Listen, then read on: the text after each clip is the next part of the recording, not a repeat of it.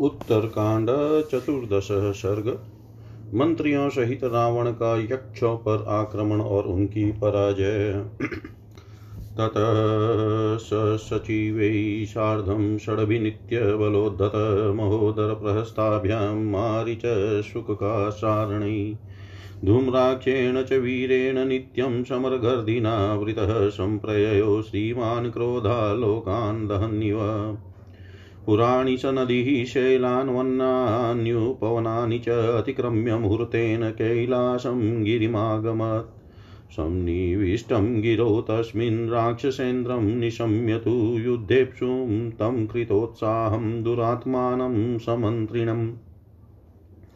यक्षानशेकुसंस्थातुं प्रमुखे तस्य रक्षस राज्ञो भ्रातेति विज्ञाय गता यत्र धनेश्वर।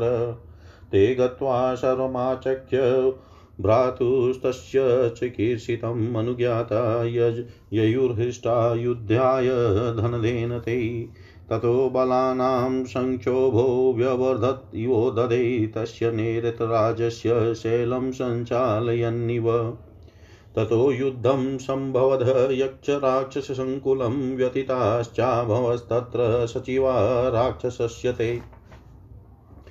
स दृष्ट्वा तादृशं सैन्यं दशग्रीवो निशाचर हर्षनादान् बहुन कृत्वा स क्रोधादभ्यधावत ये तु तै सचिवा घोरविक्रमा तेषां सहस्रमेकैकौ यक्षाणां समयोदयत्। ततो गदाभिमुशलैरशिभिः शक्तितौमरे हन्यमानो दशग्रीवस्तत्सैन्यं समगाहत स निरुचवाशवतः तत्र वध्यमानो दशानन वर्षद्भिरिव जीमूर्तै धाराभिरवरुध्यत न चकार व्यतां चैव यक्षशस्त्रैः समाहत महीधर इवाम्भोधे धारा शतसमुक्षित स महात्मा समुद्यम्य कालदण्डोपमां गदा। प्रविवेश ततः सैन्यं नयनयक्षान् यं क्षयम्। स कक्षमिव विस्तीर्णशुष्केन्धन्मिवाकुलम् वातेनाग्निरिवादीप्तो यक्षसैन्यं ददाह तत्। तैस्तु तत्र महात्मात्म्यै महामहोदरसुखदा सुखादिभिः अल्पावशेषास्ते यक्षा कृता वातेरिवाम्बुदा केचित् समाहता भग्ना पतिता समरेक्षितोष्टाश्च दशनैस्तीक्ष्णैरदशनकुपिता रणैः श्रान्ताश्चान्योन्यमालिङ्ग्य भ्रष्टशस्त्रारणाजिरे सीदन्ती च तदा यक्षाकुला इव जलेन हतानां गच्छतां स्वर्गं युध्यतामद्धावतां प्रेक्ष्यतां ऋषिसङ्घानां न भगवान्तरं दिवि भग्नास्तु तान् समालक्ष्य यक्षेन्द्रास्तु महाबलान्, धनाध्यक्षो महाबाहु प्रेषयामाश यक्षकान्। एतस्मिन्नन्तरे राम विस्तीर्णबलवाहन प्रेषितो न्यपतदयक्षो नाम्ना संयोधकण्टक तेन चक्रेण मारीचो विष्णुनेन विष्णुनेव रणे हतः पतितो भूतले शैलाक्षिणपुण्य इव ग्रहसंज्ञस्तु मुहूर्तेन स विश्रम्य निशाचर तं यक्षं योधयामाश स च भग्नप्रदुध्रुवे ततः काञ्चनचित्राङ्गं वैदूर्यरजदोक्षितं मर्यादो प्रतिहाराणां तोरणान्तरमाविशत्। तं तु राजनदशग्रीवं प्रविशन्तं निशाचरं सूर्यभानुरिति ख्यातो द्वारपालो न्यवारयत्। स वार्यमाणो यक्षेण प्रविवेश निशाचर यदा तु वारितो राम न व्यतिष्ठत स राक्षस।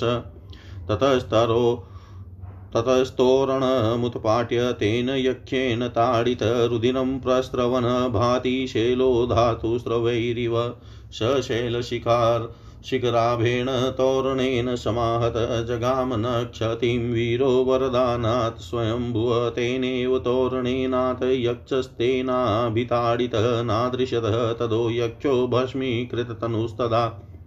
तद सर्वे दृष्ट्वा रक्षपराक्रमम् ततो नदीगुहाश्चैव विविशु भयपीडिता त्यक्तप्रहरणा श्रान्ता विवर्णवदनास्तदा त्यक्तप्रहरणा श्रान्ता विवर्णवदनास्तदा। अगस्त्य जी कहते हैं, रघुनंदन तदनंतर बल के अभिमान से सदा उन्मत रहने वाला रावण महोदर प्रहस्त मारिच शुक सारण तथा सदा ही युद्ध की अभिलाषा रखने वाले वीर धूम्राक्ष इन छह मंत्रियों के साथ लंका से प्रस्थित हुआ। उस समय ऐसा जान पड़ता था, मानो अपने क्रोध से संपूर्ण लोकों को भस्म कर डालेगा। बहुत से नगरों, नदियों, पर्वतों, वनों और उपवनों को लांग कर वह दो ही घड़ी में कैलाश पर्वत पर जा पहुँचा। यक्षों ने जब सुना कि दुरात्मा राक्षस राज रावण ने युद्ध के लिए उत्साहित होकर अपने मंत्रियों के साथ कैलाश पर्वत पर डेरा डाला है, तब वे उस राक्षस के सामने खड़े न हो सके। यह राजा का भाई है। ऐसा जानकर यक्ष लोग उस स्थान पर गए जहाँ धन के स्वामी कुबेर विद्यमान थे। वहाँ जाकर उन्होंने उनके भाई का सारा अभिप्राय कह सुनाया। तब कुबेर ने युद्ध के लिए यक्षों को आज्ञा दे दी। फिर तो यक्ष बड़े हर्ष से भरकर चल दिए। उस समय यक्षराज की सेनाएँ समुद्र के समान क्षुब्ध हो उठी। उनके वेग से वह पर्वत हिलता सा जान पड़ा। तदनंतर यक्षों और राक्षसों में घमासान युद्ध छिड़ गया, जहाँ रावण के वे सचिव व्यथित हो उठे। अपनी सेना की वैसी दुर्दशा देख कर निशाचर दस ग्रीव बार बार हर्षवर्धक सिंह नाद करके रोष पूर्वक यक्षों की ओर दौड़ा। राक्षस राज के जो सचिव थे, वे बड़े भयंकर पराक्रमी थे। उनमें से एक एक सचिव हज़ार हज़ार यक्षों से युद्ध करने लगा। उस समय यक्ष जल की धारा गिराने वाले मेघों के समान गदाओं, मुसलों, तलवारों, शक्तियों और तोमरों की वर्षा करने लगे। उनकी चोट सहता हुआ दस ग्रीव शत्रु सेना में घुसा। वहाँ उस पर इतनी मार पड़ने लगी कि उसे दम मारने की भी फुर्सत फुर्सत नहीं मिली। यक्षों ने उसका वेग रोक दिया। यक्षों के शस्त्रों से आहत होने पर भी उसने अपने मन में दुख नहीं माना। ठीक उसी तरह जैसे मेघों द्वारा बरसाई हुई सैकड़ों जलधाराओं से अभिषिक्त होने पर भी पर्वत विचलित नहीं होता है। उस महाकाय निशाचर ने काल दंड के समान भयंकर गदा उठाकर यक्षों की सेना में प्रवेश किया और उन्हें यमलोक पहुंचाना आरंभ कर दिया। वायु से प्रज्वलित हुई अग्नि के समान, रावण ने तिनकों के समान फैली और सूखे ईंधन की भांति आकुल हुई यक्षों की सेना को जलाना आरंभ किया। जैसे हवा बादलों को उड़ा देती है, उसी तरह उन महोदर और सुख आदि महामंत्रियों ने वहाँ यक्षों को, यक्षों का संहार कर डाला। वे थोड़ी ही संख्या में बच रहे।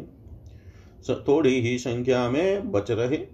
कितने ही यक्ष शस्त्रों के आघात से अंग भंग हो जाने के कारण सम्रांगन में धराशाही हो गए। कितने ही रणभूमि में कुपित हो अपने तीखे दांतों से होठ दबाए हुए थे। कोई थक कर एक दूसरे से लिपट गए, उनके अस्त्र शस्त्र गिर गए और वे सम्रांगन में उसी तरह शीतल होकर गिरे जैसे जल के वेग से नदी के किनारे टूट पड़ते हैं।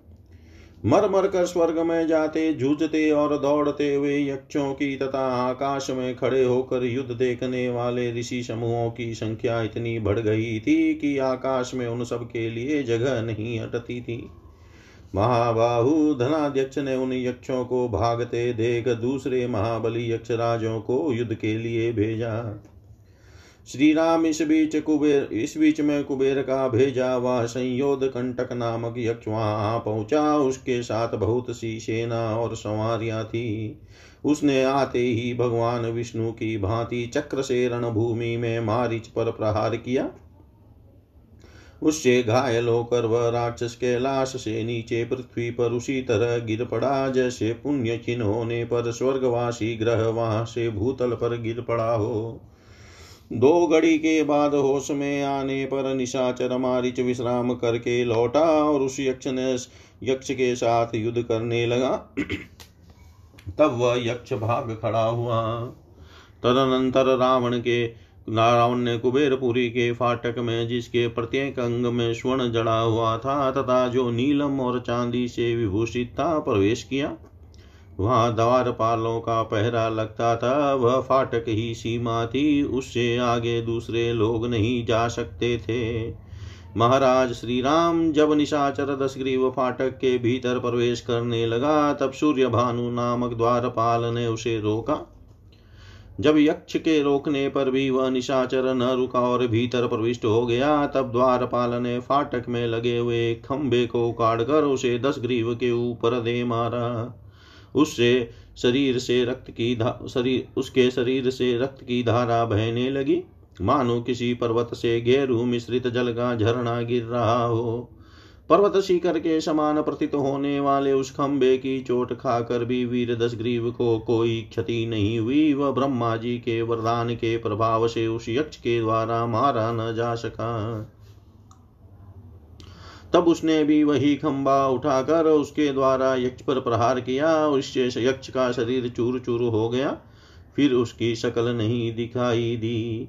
उस राक्षस का यह पराक्रम देखकर सभी यक्ष भाग गए। कोई नदियों में कूद पड़े और कोई भय से पीड़ित हो गुफाओं में घुस गए। सबने अपने हथियार त्याग दिए थे। सभी थक गए थे और सबके मुखों की कांति फीकी पड़ गई थी। इतिहासे श्रीमद्रामायणे वाल्मीकि आदिकाव्ये उत्तरकाण्डे चतुर्दश सर्ग सर्वं श्रीशां सदाशिवार्पणम् अस्तु। ॐ विष्णवे नम, ॐ विष्णवे नम, ॐ विष्णवे नमः। उत्तरकांड पंचदश सर्ग। माणिभद्र तथा कुबेर की पराजय और रावण द्वारा पुष्पक विमान का अपहरण। तथास्तालक्ष्यवित्रस्तान् यक्षेन्द्राश सहस्रश धनाध्यक्षो महायक्षं माणिभद्रमता ब्रवीत् रावणं जयि यक्षेन्द्रदुवृतं पापचेतसं शरणं भववीराणां यक्षाणां युद्धशालिनाम् एवमुक्तो महाबाहु माणिभद्रसुदुर्जय वृतो यक्षसहस्रेस्तु चतुर्विषमयोदयत्।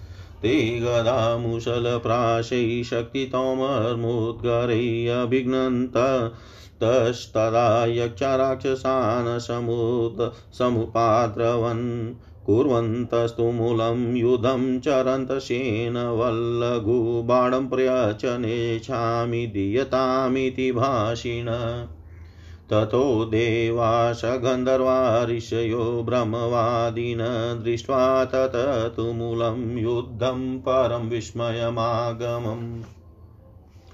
यक्षाणां तु प्रहस्तेन सहस्रं निहतं रणे महोदरेण चानिध्यं सहस्रं परं हतम्। क्रुधेन च तदा राजन्मारिचेन युयुत्सुना निमेषान्तरमात्रेण द्वैसहस्रे निपातिते क्व च यक्षार्जवं युद्धं, क्व च मायाबलाश्रयं रक्षसां पुरुषव्याघ्रतेन ते अभ्यधिकायुधि। धूम्राख्येण समागम्य माणिभद्रो महारणी मुशलेनो रसिक्रोधात् ताडितो न च कम्पित। ततो गदां समाविद्य माणिभद्रेण राक्षस धूम्राक्षस्ताडितो मुग्निविहवलसपपातः धूम्राक्षं ताडितं दृष्ट्वा पतितं शोणितोक्षितम् अभ्यधावत सङ्ग्रामे माणिभद्रं दशानन। सङ्क्रुधमभिधावन्तं मणिभद्रो दशाननं शक्तिभिस्ताडयामास पुङ्गव ताडितो माणिभद्रस्य मुकुटे प्रहरधरणे तस्य तेन प्रहारेण मुकुटं पार्श्वमागतम्। ततः प्रभृति किल तस्मिंस्तु विमुखीभूते माणिभद्रे महात्मनि सन्नादसुमान् राजस्तस्मिन् शैलेव वर्धत ततो दूरात् प्रददृशे धनाध्यक्षो गदाधर शुकप्रोष्ठपदाभ्यां च पद्मशङ्खसमावृत। स दृष्ट्वा भ्रातरं शङ्ख्यशापाद्विभ्रष्टगौरवम् उवाच वचनं धीमान् युक्तं पेतामहे कुले। यन्मया वार्यमाणस्त्वं नावगच्छसि दुर्मते पश्चादस्य फलं प्राप्य ज्ञास्यसे निरयं गत। यो हि मोहादविषं पीत्वा नावगच्छति दुर्मति शतस्य तस्य परिणामान्ते जानीते कर्मण फलम् देवतानि च देवतानि नन्दन्ति धर्मयुक्तेन केनचित् येन त्वमैदृशं भावं न बुधयसे। मातरं, पितरं विप्रमाचार्यं चावमन्यते स पश्यति फलं तस्य प्रेतराजवशं गत। अश्रुवै शरीरे यो न करोति तपोर्जनं स पश्चादतप्यते मूढो मृतो गत्वात्मनो गतिम्। धर्माद् राज्यं राधनं सौख्यं धर्माद् दुःखमेव च तस्माद् धर्मं सुखार्थाय कुर्यात् पापं विसर्जयेत्। पापस्य हि फलं दुःखं भोक्तव्यमिहात्मना तस्मादात्मपा तस्मादात्मापघातार्थं मूढपापं करिष्यति। कस्यचिन् हि बुर्बुधे छन्दतो जायते मति। यादृशं कुरुते कर्म, तादृशं फलमश्नुते। हृदिं रूपं बलं पुत्रानवितं सुरत्वमेव च प्राप्नुवन्ति नरालोके, निर्जितं पुण्यकर्मभिः। एवं निरयगामी त्वं यस्यते मतिरिदृशी न त्वां समाभिभाषिष्ये निर्णय। एवमुक्तास्ततस्तेन तस्या माता समाहता मारीच प्रमुखा सर्वे विमुखा विप्रदुध्रुवो ततस्तेन दशग्रीवो यक्षेन्द्रेण महात्मना गदया विहतो मुग्नि न च प्र न च स्थानात् प्रकम्पित। ततस्थौ रामनिघ्नन्तौ तदान्योन्यं महामृदे न विहवलौ न च श्रान्तौ तावुभौ यक्षराक्षसो। आग्नेयमस्त्रं तस्मै च मुमोच धनदस्तदा राक्षसेन्द्रो वारुणेन तदस्त्रं प्रत्यवारयत्। ततो मायां प्रविष्टोऽसौ राक्षसीं, राक्षसेश्वररूपाणां शतशास्त्रं विनाशाय चकार च। व्याघ्रो वराहो जिमुतपर्वतसागरो द्रुम यक्षोदैत्यस्वरूपी यक्षोदैत्यस्वरूपी च सोऽदृश्य तदशानन। बाहुनि न बाहुनि च करोति स्म दृश्यन्ते न त्वशो ततः पतिगृहं ततो राम महदस्त्रं दशानन। जगानमुग्निधनदं व्याविदद्य महतीं गदाम्। एवं स तेनाभिहतो विहवलशोणितोक्षितकृतमूल इवाशोको निपपात धनाधिप ततः पद्मादिभिस्तत्र निधिविथ तदावृत। धनदोच्छवासितस्तैस्तु वनमानीय नन्दनं निजित्य राक्षसेन्द्रस्तं धनदं हृष्टमानस। पुष्पकं तस्य जग्राह विमानं जयलक्षणं काञ्चनस्तम्भसंवितं वैदुर्यमणितोरणम् मुक्ताजालप्रतीक्षणं सर्वकालफलद्रुमं मनोजवं कामगमं कामरूपं विहङ्गमं मणिकाञ्चन सोपानं तप्तकाञ्चन वेदिकं देवोपवायम् अक्षयं सदा दृष्टिमनसुखम् भव्याश्चर्यं भक्तिचित्रं भ्रमणा परिनिर्मितं निर्मितं सर्वकामेस्तु मनोहरमनुत्तमं।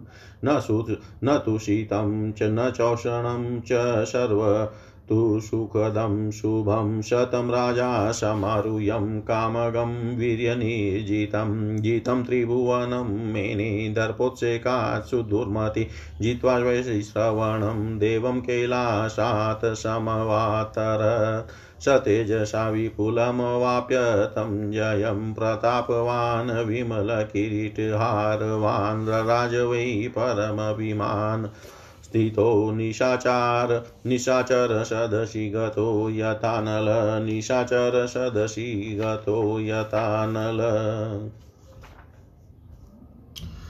अगस्त्य जी कहते हैं, रघुनंदन, धनाध्यक्षों ने देखा, हज़ारों यक्ष प्रवर भयभीत होकर भाग भाग रहे हैं। तब उन्होंने मणिभद्र नामक एक महायक्ष से कहा यक्ष प्रवर, रावण पापात्मा एवं दुराचारी है, तुम उसे मार डालो और युद्ध में शोभा पाने वाले वीर यक्षों को शरण दो, उनकी रक्षा करो। महाबाहु, मणिभद्र अत्यंत दुर्जय वीर थे। कुबेर की युक्त आज्ञा पाकर वे चार हज़ार यक्षों की सेना साथ ले फाटक पर गए और राक्षसों के साथ युद्ध करने लगे। उस समय यक्ष योदा गदा मुसल प्राश शक्ति तोमर तथा मुदगरों का प्रहार करते हुए राक्षसों पर टूट पड़े। वे घोर युद्ध करते हुए बाज पक्षी की तरह तीव्र गति से सब और विचरने लगे। कोई कहता, मुझे युद्ध का अवसर दो, दूसरा बोलता मैं मैं यहाँ से पीछे हटना नहीं चाहता। फिर तीसरा बोल उठता, मुझे अपना हथियार दो। इस प्रकार रावण उस तुमुल युद्ध को देख कर देवता गंधर्व तथा ब्रह्मवादी ऋषि भी बड़े आश्चर्य में पड़ गए थे। उस रणभूमि में प्रहस्त ने एक हज़ार यक्षों का संहार कर डाला, फिर महोदर ने दूसरे एक सहस्त्र प्रशंसनीय यक्षों का विनाश किया। राजन उस समय कुपित हुए रणोत्सुक मारिच ने पालक पलक मारते मारते शेष दो हज़ार यक्षों को धराशायी कर दिया। पुरुष सिंह कहाँ यक्षों का सरलता पूर्वक युद्ध और कहाँ राक्षसों का मायामय संग्राम? वे अपने माया बल के भरोसे ही यक्षों की अपेक्षा अधिक शक्तिशाली सिद्ध हुए। उस महासमर में धूम्राक्ष ने आकर क्रोध पूर्वक मणिभद्र की छाती में मुसल का प्रहार किया, किंतु इससे वे विचलित नहीं हुए। फिर मणिभद्र ने भी गदा घुमाकर उसे राक्षस धूम्राक्ष के मस्तक पर दे मारा। उसकी चोट से व्याकुल हो धूम्राक्ष धरती पर गिर पड़ा। धूम्राक्ष को गदा की चोट से घायल एवं खून से लथपथ होकर पृथ्वी पर पड़ा। देख दशमुख रावण ने रणभूमि में मणिभद्र पर धावा किया। दशानन को क्रोध में भरकर धावा करते देख यक्ष परवर मणिभद्र ने उसके ऊपर तीन शक्तियों द्वारा प्रहार किया। चोट खाकर रावण में, रावण ने रणभूमि में मणिभद्र के मुकुट पर वार किया। उससे इस प्रहार उसके इस प्रहार से उनका मुकुट खिसक कर बगल में आ गया। तब से मणिभद्र यक्ष पार्श्व मौली के नाम से प्रसिद्ध हुए। महामणिभद्र यक्ष युद्ध से भाग चले। राजन उनके युद्ध से विमुख होते ही उस पर्वत पर राक्षसों का महान सिंहनाद सब और फैल गया।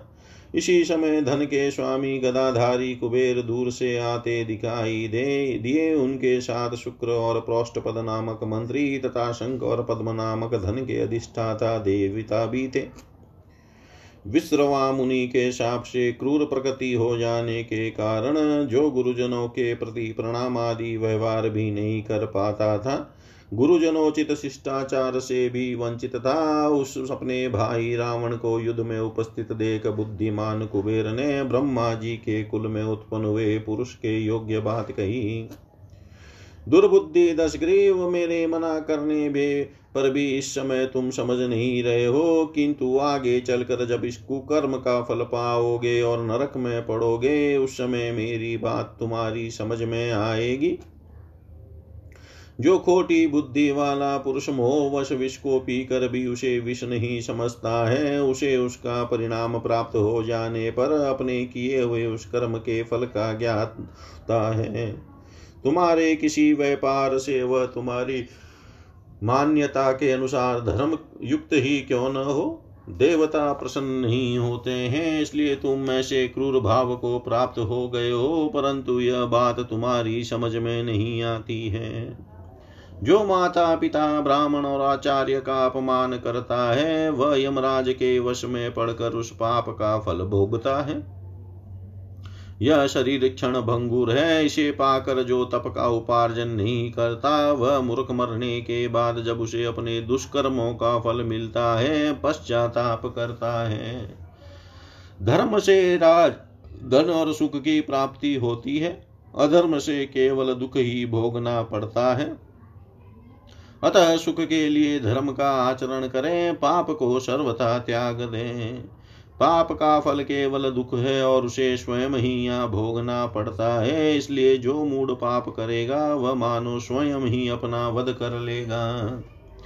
किसी भी दुर्बुद्धि पुरुष को शुभ कर्म का अनुष्ठान और गुरुजनों की सेवा किए बिना स्वेच्छा मात्र से उत्तम बुद्धि की प्राप्ति नहीं होती, वह जैसा कर्म करता है, वैसा ही फल भोगता है। संसार के पुरुषों को समृद्धि, सुंदर रूप, बल, वैभव, वीरता तथा पुत्र आदि की प्राप्ति पुण्य कर्मों के अनुष्ठान से ही होती है। इसी प्रकार अपने दुष्कर्मों के कारण तुम्हें भी नरक में जाना पड़ेगा, क्योंकि तुम्हारी बुद्धि ऐसी पापाशक्त हो रही है। दुराचार्यों से बात नहीं करना चाहिए। यही शास्त्रों का निर्णय है। अतः मैं भी अब तुमसे कोई बात नहीं करूँगा। इसी तरह की बात उन्होंने रावण के मंत्रियों से भी कही। फिर उन पर शस्त्रों द्वारा प्रहार किया। इससे आहत होकर वे मारी चादी सब राक्षस युद्ध से मुँह मोड़ कर भाग गए। तदनंतर महामना यक्षराज कुबेर ने अपनी गदा से रावण के मस्तक पर प्रहार किया, उससे आहत होकर भी वह अपने स्थान से विचलित नहीं हुआ। श्री राम तत्पश्चात वे दोनों यक्ष और राक्षस कुबेर तथा रावण दोनों उस महासमर में एक दूसरे पर प्रहार करने लगे, परंतु दोनों में से कोई भी न तो घबराता था, न थकता ही था। उस समय कुबेर ने रावण पर आग्नेयास्त्र का प्रयोग किया, परंतु राक्षस राज रावण वारुणास्त्र के द्वारा उसके, उनके उस अस्त्र को शांत कर दिया। तत्पश्चात उस राक्षस राज ने राक्षसी माया का आश्रय लिया और कुबेर के, का विनाश करने के लिए लाखों रूप धारण कर लिया। उस समय दशमुख, रावण, बाघ सुवर मेघ, पर्वत, समुद्र, वृक्ष, यक्ष और दैत्य सभी रूपों में दिखाई देने लगा। इस प्रकार वह बहुत से रूप प्रकट करता था, वे रूप ही दिखाई देते थे, वह स्वयं दृष्टि गोचर नहीं होता था। श्री राम तदंतर दसमुख ने एक बहुत बड़ी गदा हाथ में ली और उसे घुमाकर कुबेर के मस्तक पर दे मारा। इस प्रकार रावण द्वारा तो धन के स्वामी कुबेर रक्त से नहा उठे और व्याकुल हो जड़ से कटे हुए अशोक की भांति पृथ्वी पर गिर पड़े। तत्पश्चात पद्म आदि निधियों के अधिष्ठाता देवताओं ने उन्हें घेर कर उठा लिया और नंदन वन में में ले जाकर चेत कराया। इस तरह कुबेर को जीत कर राक्षस राज रावण अपने मन में बहुत प्रसन्न हुआ और अपनी विजय के चिन्ह के रूप में उसने उनका पुष्पक विमान अपने अधिकार में कर लिया। उस विमान में सोने के खंबे और वैदुर्यमणि के फाटक लगे थे। वह सब और से मोतियों की जाली से ढका हुआ था। उसके भीतर ऐसे ऐसे वृक्ष लगे थे जो सभी ऋतुओं में फल देने वाले थे। उसका वेग मन के समान तीव्र था। वह अपने ऊपर बैठे हुए लोगों की इच्छा अनुसार सब जगह जा सकता था तथा चालक जैसा चाहे वैसा छोटा या बड़ा रूप धारण कर लेता था।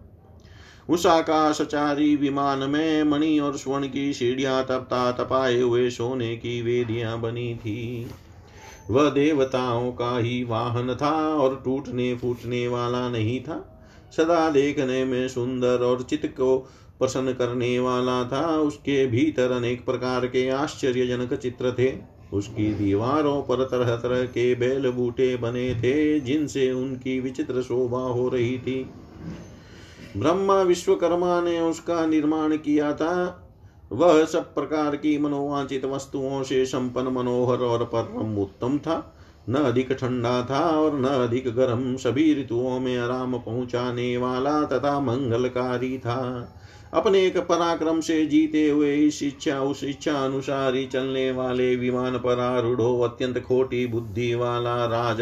रावण अहंकार की अधिकता से ऐसा मानने लगा कि मैंने तीनों लोकों को जीत लिया। इस प्रकार वैश्रवण देव को पराजित करके वह कैलाश से नीचे उतरा। निर्मल किरीट और हार से विभूषित वह प्रतापी निशाचर अपने तेज से उस महान विजय को पाकर उस उत्तम विमान पर आरूढ़ हो। यज्ञ मंडप में प्रज्वलित होने वाले अग्नि देव की भांति शोभा पाने लगा। इतिहास से श्रीमद रामायणे वाल्मीकि आदिकाव्यै उत्तरकाण्डे पञ्चदश सर्ग सर्वं श्रीशां सदाशिवार्पणम् अस्तु। ॐ विष्णवे नम, ॐ विष्णवे नम, ॐ विष्णवे नमः। उत्तरकाण्ड षोडश सर्ग नंदीश्वर का रावण को साप भगवान शंकर द्वारा रावण का मान भंग तथा उनसे चंद्रहास नामक खड़ग की प्राप्ति। स जित्वा धनदं रामभ्रातरं राक्षसाधिपमासेन प्रसूतिं तदययौ शरवणं महत्। पश्यद दशग्रीवौ रोग्मं शरवणं महद्गवस्तिजालसंवितं द्वितीयमिव भास्करम् सपर्वतो समारुह्यम् कञ्चिदरम्यवनान्तरं प्रेक्षते पुष्पकं तत्र रामविष्टं भीतं तदाविष्टब्धं किमिदं कस्मानागमत कामगं कृतम् अचिन्त्य सचिवेस्ते समावृता।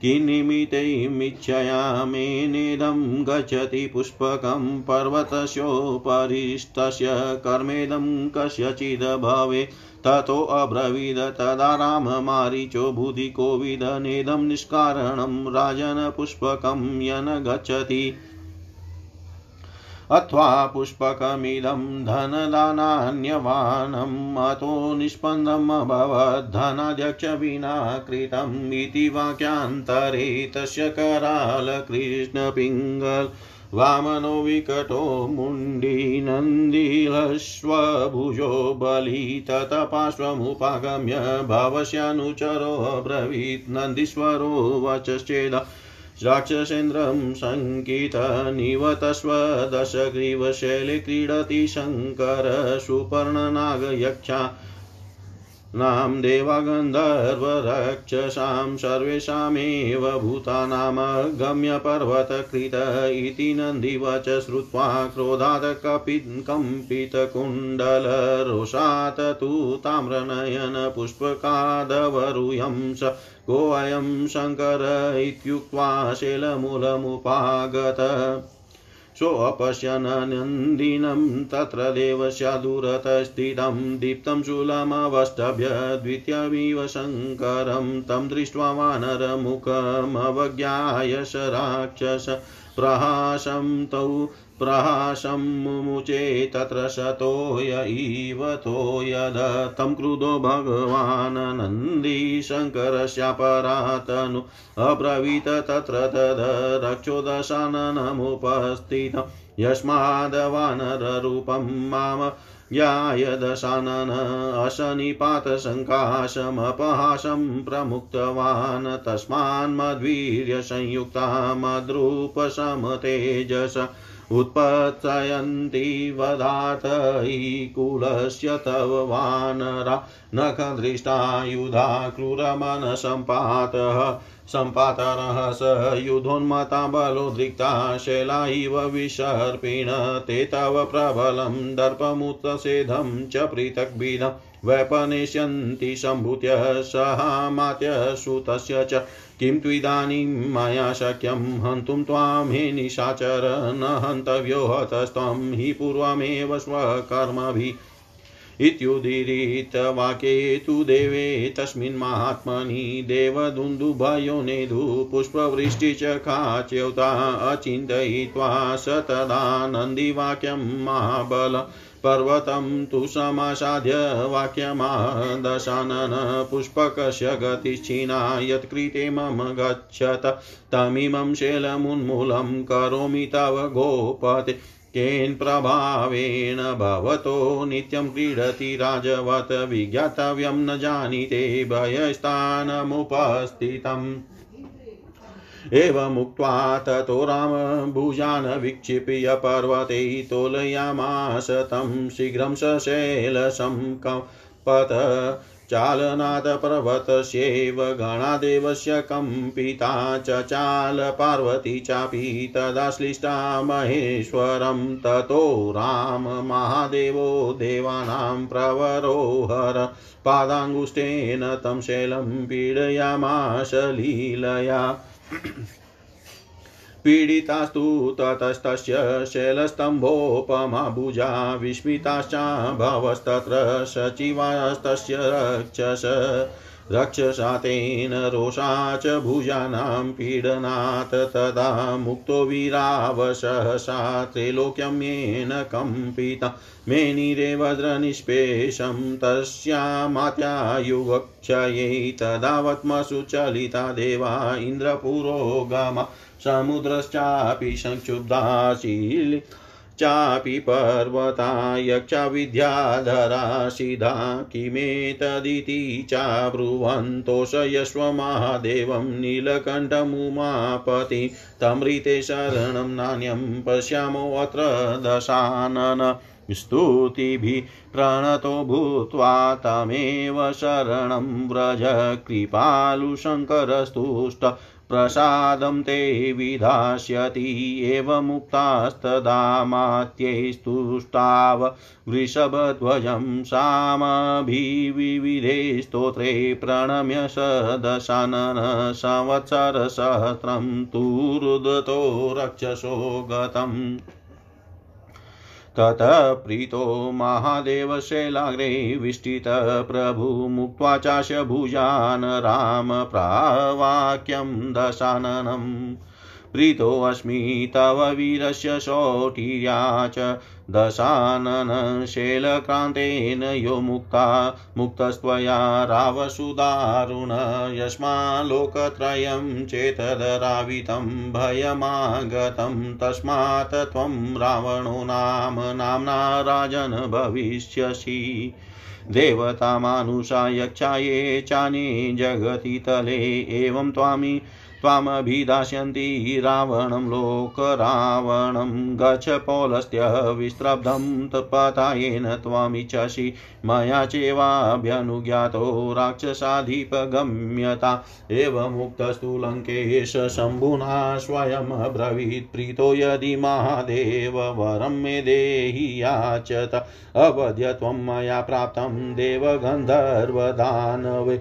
राक्षसे गुह्यं कैनागेये चान्ये बलवत्तरा। मानुषाननगणेदेव स्वल्पास्ते मम सम्मता। दीर्घमायुष्य मे प्राप्तं भ्रमणस्त्रिपुरान्तक वाञ्छितं चायुषम् वाञ्छितं चायुष शेषं शस्त्रं त्वं च प्रयच्छ मे एवमुक्तस्ततस्तेन रावणेन सशङ्कर ददो खड्गं चन्द्रहासमिति श्रुतम्। आयुष चावशेष च ददो भूतपतिस्तदा दत्ववाच ततः शम्भुनावगेयमिदं त्वया अवज्ञातं यदि ईते मामेवेश्यत्यसंशय एवं महेश्वरेणेव कृतनामाश रावण अभिवाद्य महादेवमारुरोहात् पुष्पकम्।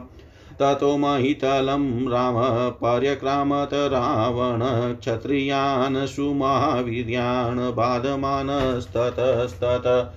केचित् तेजस्विन शुरा क्षत्रियायुधदुर्मदात् चासनं कुर्वन्तो विनेषु च परिच्छदा अपरे दुर्जयं रक्षोजानन्तप्राज्ञसम्मता जितास्म इत्यभाषन्त राक्षसं बलदर्पितं जितास्म इत्यभान्त राक्षसं बलदर्पितम् अगस्त्य जी कहते हैं, रघुकुल नंदन राम, अपने भाई कुबेर को जीत कर राक्षस राज दशग्रीव सरवण नाम से प्रसिद्ध सरकंडों के विशाल वन में गया, जहाँ महासेन कार्तिकेय जी की उत्पत्ति हुई थी। वहाँ पहुंचकर दशग्रीव ने स्वर्णमयी कांति से युक्त सुविशाल श्रवण सरकंडों के जंगल को देखा, जो किरण समूहों से व्याप्त होने के कारण दूसरे सूर्य देव के समान प्रकाशित हो रहा था। उसके पास ही कोई पर्वत था, जहाँ की वनस्थली बड़ी रमणीय थी। श्री राम जब वह उस पर चढ़ने लगा, तब देखता है कि पुष्पक विमान की गति रुक गई। तब वह राक्षस राज अपने उन मंत्रियों के साथ मिलकर विचार करने लगा, क्या कारण है कि यह पुष्पक विमान रुक गया? यह तो स्वामी की इच्छा के अनुसार चलने वाला बनाया गया है, फिर आगे क्यों नहीं बढ़ता? कौन सा ऐसा कारण बन गया जिससे यह पुष्पक विमान मेरी इच्छा के अनुसार नहीं चल रहा है? संभव है इस पर्वत के ऊपर कोई रहता हो, उसी का यह कर्म हो सकता है। श्री राम तब बुद्धि कुशल मारिच ने कहा, राजन, यह पुष्पक विमान जो आगे नहीं बढ़ रहा है, इसमें कुछ न कुछ कारण अवश्य है, अकारण ही ऐसी घटना घटित हो गई हो, यह बात नहीं है। अथवा यह पुष्पक विमान कुबेर के सिवा दूसरे का वाहन नहीं हो सकता, इसलिए उसके बिन, उनके बिना यह निश्चेष्ट हो गया है। उसकी इस बात के बीच में ही भगवान शंकर के पार्श्वत नंदीश्वर रावण के पास आ पहुँचे, जो देखने में बड़े विकराल थे। उनकी अंग कांति काले एवं पिंगल वर्ण की थी। वे नाटे कद के विकट रूप वाले थे। उनका मस्तक मुंडित और भुजाएँ छोटी छोटी थी। वे बड़े बलवान थे। नंदी ने निशंक होकर राक्षस राज दस ग्रीव से इस प्रकार कहा दस ग्रीव लौट जाओ, इस पर्वत पर भगवान शंकर क्रीड़ा करते हैं। यहाँ सुपन नाग, यक्ष देवता, गंधर्व और राक्षस सभी प्राणियों का आना जाना बंद कर दिया गया है।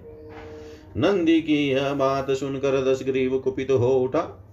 उसके कानों के कुंडल हिलने लगे, आँखें रोष से लाल हो गई और वह पुष्पक से उतर कर बोला कौन है यह शंकर?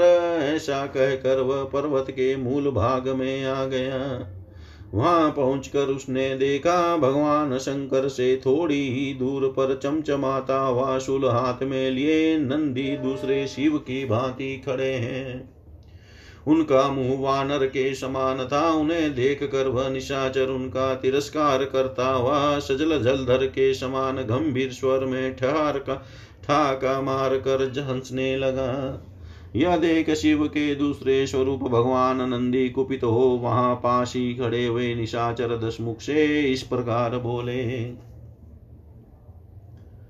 दशानन तुमने वानर रूप में मुझे देख कर मेरी अवहेलना की है और वज्रपात के समान भयंकर टाश किया है। अतः तुम्हारे कुल का विनाश करने के लिए मेरे ही समान पराक्रम रूप और तेज से संपन्न वानर उत्पन्न होंगे। क्रूर निशाचर नख और दांत ही उन वानरों के अस्त्र होंगे, तथा मन के समान उनका तीव्र वेग होगा। वे युद्ध के लिए उन्मत रहने वाले और अतिशय बलशाली होंगे, तथा चलते फिरते पर्वतों के समान जान पड़ेंगे। वे एकत्र होकर मंत्री और पुत्रों सहित तुम्हारे प्रबल अभिमान को और विशाल काय होने के गर्व को चूर चूर कर देंगे। ओ निशाचर, मैं तुम्हें अभी मार डालने की शक्ति रखता हूँ, तथापि तुम्हें मारना नहीं है, क्योंकि अपने कुचित कर्मों द्वारा तुम पहले ही मारे जा चुके हो, अतः मरे हुए को मारने से क्या लाभ? महामना भगवान नंदी के इतना कहते ही देवताओं की धुमधुम्भ्या बजुटी और आकाश से फूलों की वर्षा होने लगी।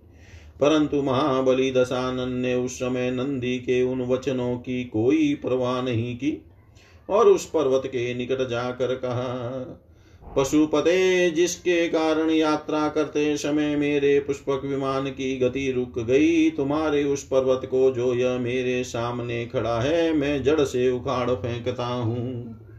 किस प्रभाव से शंकर प्रतिदिन यहाँ राजा की भांति क्रीड़ा करते हैं? इन्हें इस जानने योग्य बात का भी पता नहीं है कि इनके समक्ष भय का स्थान उपस्थित है। श्री राम ऐसा श्री राम ऐसा कहकर दशग्रीव ने पर्वत के निचले भाग में अपनी भुजाएँ लगाई और उसे शीघ्र उठा लेने का प्रयत्न किया। वह पर्वत हिलने लगा। पर्वत के हिलने से भगवान शंकर के सारे गण काँप उठे, पार्वती देवी भी विचलित हो उठी और भगवान शंकर से लिपट गई। श्री राम तब देवताओं में श्रेष्ठ पापहारी महादेव ने उस पर्वत को अपने पैर के अंगूठे से खिलवाड़ में ही दबा दिया। फिर तो दस ग्रीव की वे भुजाएँ जो पर्वत के खंभों के समान जान पड़ती थी। उस पहाड़ के नीचे दब गई। यह देख वहाँ खड़े हुए उस राक्षस के मंत्री बड़े आश्चर्य में पड़ गए। उस राक्षस ने रोष तथा अपनी भावों की पीड़ा के कारण सहसा बड़े ज़ोर से विराव रोधन अथवा आर्तनाद किया, जिससे तीनों लोकों के प्राणी काँप उठे। उसके मंत्रियों ने समझा, अब प्रलय काल आ गया और विनाशकारी वज्रपात होने लगा है। उस समय इंद्र आदि देवता मार्ग में विचलित हो उठे। समुद्रों में ज्वार आ गया, पर्वत हिलने लगे और यक्ष विद्याधर तथा सिर एक दूसरे से पूछने लगे, यह क्या हो गया? तदनंतर दशग्रीव के मंत्रियों ने उससे कहा, महाराज दशानंद, अब आप नीलकंठ उमा वल्लभ महादेव जी को संतुष्ट कीजिए। उनके सिवा दूसरे किसी को हम ऐसा नहीं देखते जो यहाँ आपको शरण दे सके। आप स्तुतियों द्वारा उन्हें प्रणाम करके उन्हीं की शरण में जाइए। भगवान शंकर बड़े दयालु है, वे संतुष्ट होकर आप पर कृपा करेंगे। मंत्रियों के ऐसा कहने पर दशमुख रावण ने भगवान वृषभ ध्वज को प्रणाम करके नाना प्रकार के स्तोत्रों तथा साम वेदोक्त मंत्रों द्वारा उनका स्तवन किया। इस प्रकार हाथों की पीड़ा से रोते और स्तुति करते हुए उस राक्षस के एक हज़ार वर्ष बीत गए। श्री राम तत्पश्चात उस पर्वत के शिखर पर स्थित हुए भगवान महादेव प्रसन्न हो गए। उन्होंने दस ग्रीव की भुजाओं को संकट से मुक्त करके उससे कहा दशानन तुम वीर हो, तुम्हारे पराक्रम से मैं प्रसन्न हूँ। तुमने पर्वत से दब जाने के कारण जो अत्यंत भयानक रावार्तनाद किया था, उससे भयभीत होकर तीनों लोकों के प्राणी रो उठे थे। इसलिए राक्षस राज, अब तुम रावण के नाम से प्रसिद्ध होगे। देवता, मनुष्य, यक्ष तथा दूसरे जो लोग भूतल पर निवास करते हैं, वे सब इस प्रकार समस्त लोकों को रुलाने वाले तुझ दस दस ग्रीव को रावण कहेंगे। पुलस्त्य नंदन, अब तुम जिस मार्ग से जाना चाहो बेखटके जा सकते हो। राक्षस पते में भी तुम्हें अपनी ओर से जाने की आज्ञा देता हूँ। जाओ। भगवान शंकर के ऐसा कहने पर लंकेश्वर बोला, महादेव, यदि आप प्रसन्न है तो वर दीजिए, मैं आपसे वर की याचना करता हूँ। मैंने देवता, गंधर्व, दानव, राक्षस तथा अन्य महाबलशाली प्राणियों से अवध्य होने का वर प्राप्त किया है। देव मनुष्यों को तो मैं कुछ गिनता ही नहीं, मेरी मान्यता के अनुसार उनकी शक्ति बहुत थोड़ी है। त्रिपुरांतक मुझे ब्रह्मा जी के द्वारा दीर्घ आयु भी प्रदान हुई है। ब्रह्मा जी की दी हुई आयु का जितना अंश बचा है, वह भी पूरा का पूरा प्राप्त हो जाए। उसमें किसी कारण से कमी न हो। ऐसी मेरी इच्छा है, इसे आप पूर्ण कीजिए, साथ ही अपनी ओर से मुझे एक शस्त्र भी दीजिए। रावण के ऐसा कहने पर भूतनाथ भगवान शंकर ने उसे एक अत्यंत दीप्तिमान चंद्रहास नामक खड़ग दिया और उसकी आयु का जो अंश बीत गया था, उसको भी पूर्ण कर दिया। उस खड़ग को देखकर भगवान शिव ने कहा, तुम्हें कभी इसका तिरस्कार नहीं करना चाहिए। यदि तुम्हारे द्वारा कभी इसका तिरस्कार हुआ तो यह फिर मेरे ही पास लौट आएगा। इसमें संशय नहीं है। इस प्रकार भगवान शंकर से नूतन नाम पाकर रावण ने उन्हें प्रणाम किया। तत्पश्चात वह पुष्पक विमान पर आरूढ़ हुआ। श्री राम इसके बाद रावण समुची पृथ्वी पर दिग्विजय के लिए भ्रमण करने लगा। उसने इधर उधर जाकर बहुत से महापराक्रमी क्षत्रियों को पीड़ा पहुंचाई। कितने ही तेजस्वी क्षत्रिय जो बड़े ही शूरवीर और रणोन्मत थे, रावण की आज्ञा न मानने के कारण सेना और परिवार सहित नष्ट हो गए दूसरे क्षत्रियों ने जो बुद्धिमान माने जाते थे और उस राक्षस को अजय समझते थे, उस बलाभिमानी निशाचर के सामने अपनी पराजय स्वीकार कर ली। इतिहासे श्रीमद्रामायणे वाल्मीकियै आदिकाव्ये उत्तरकाण्डे षोडश सर्ग सर्वं श्रीशां सदाशिवार्पणम् अस्तु। ॐ विष्णवे नम, ॐ विष्णवे नम, ॐ विष्णवे नमः।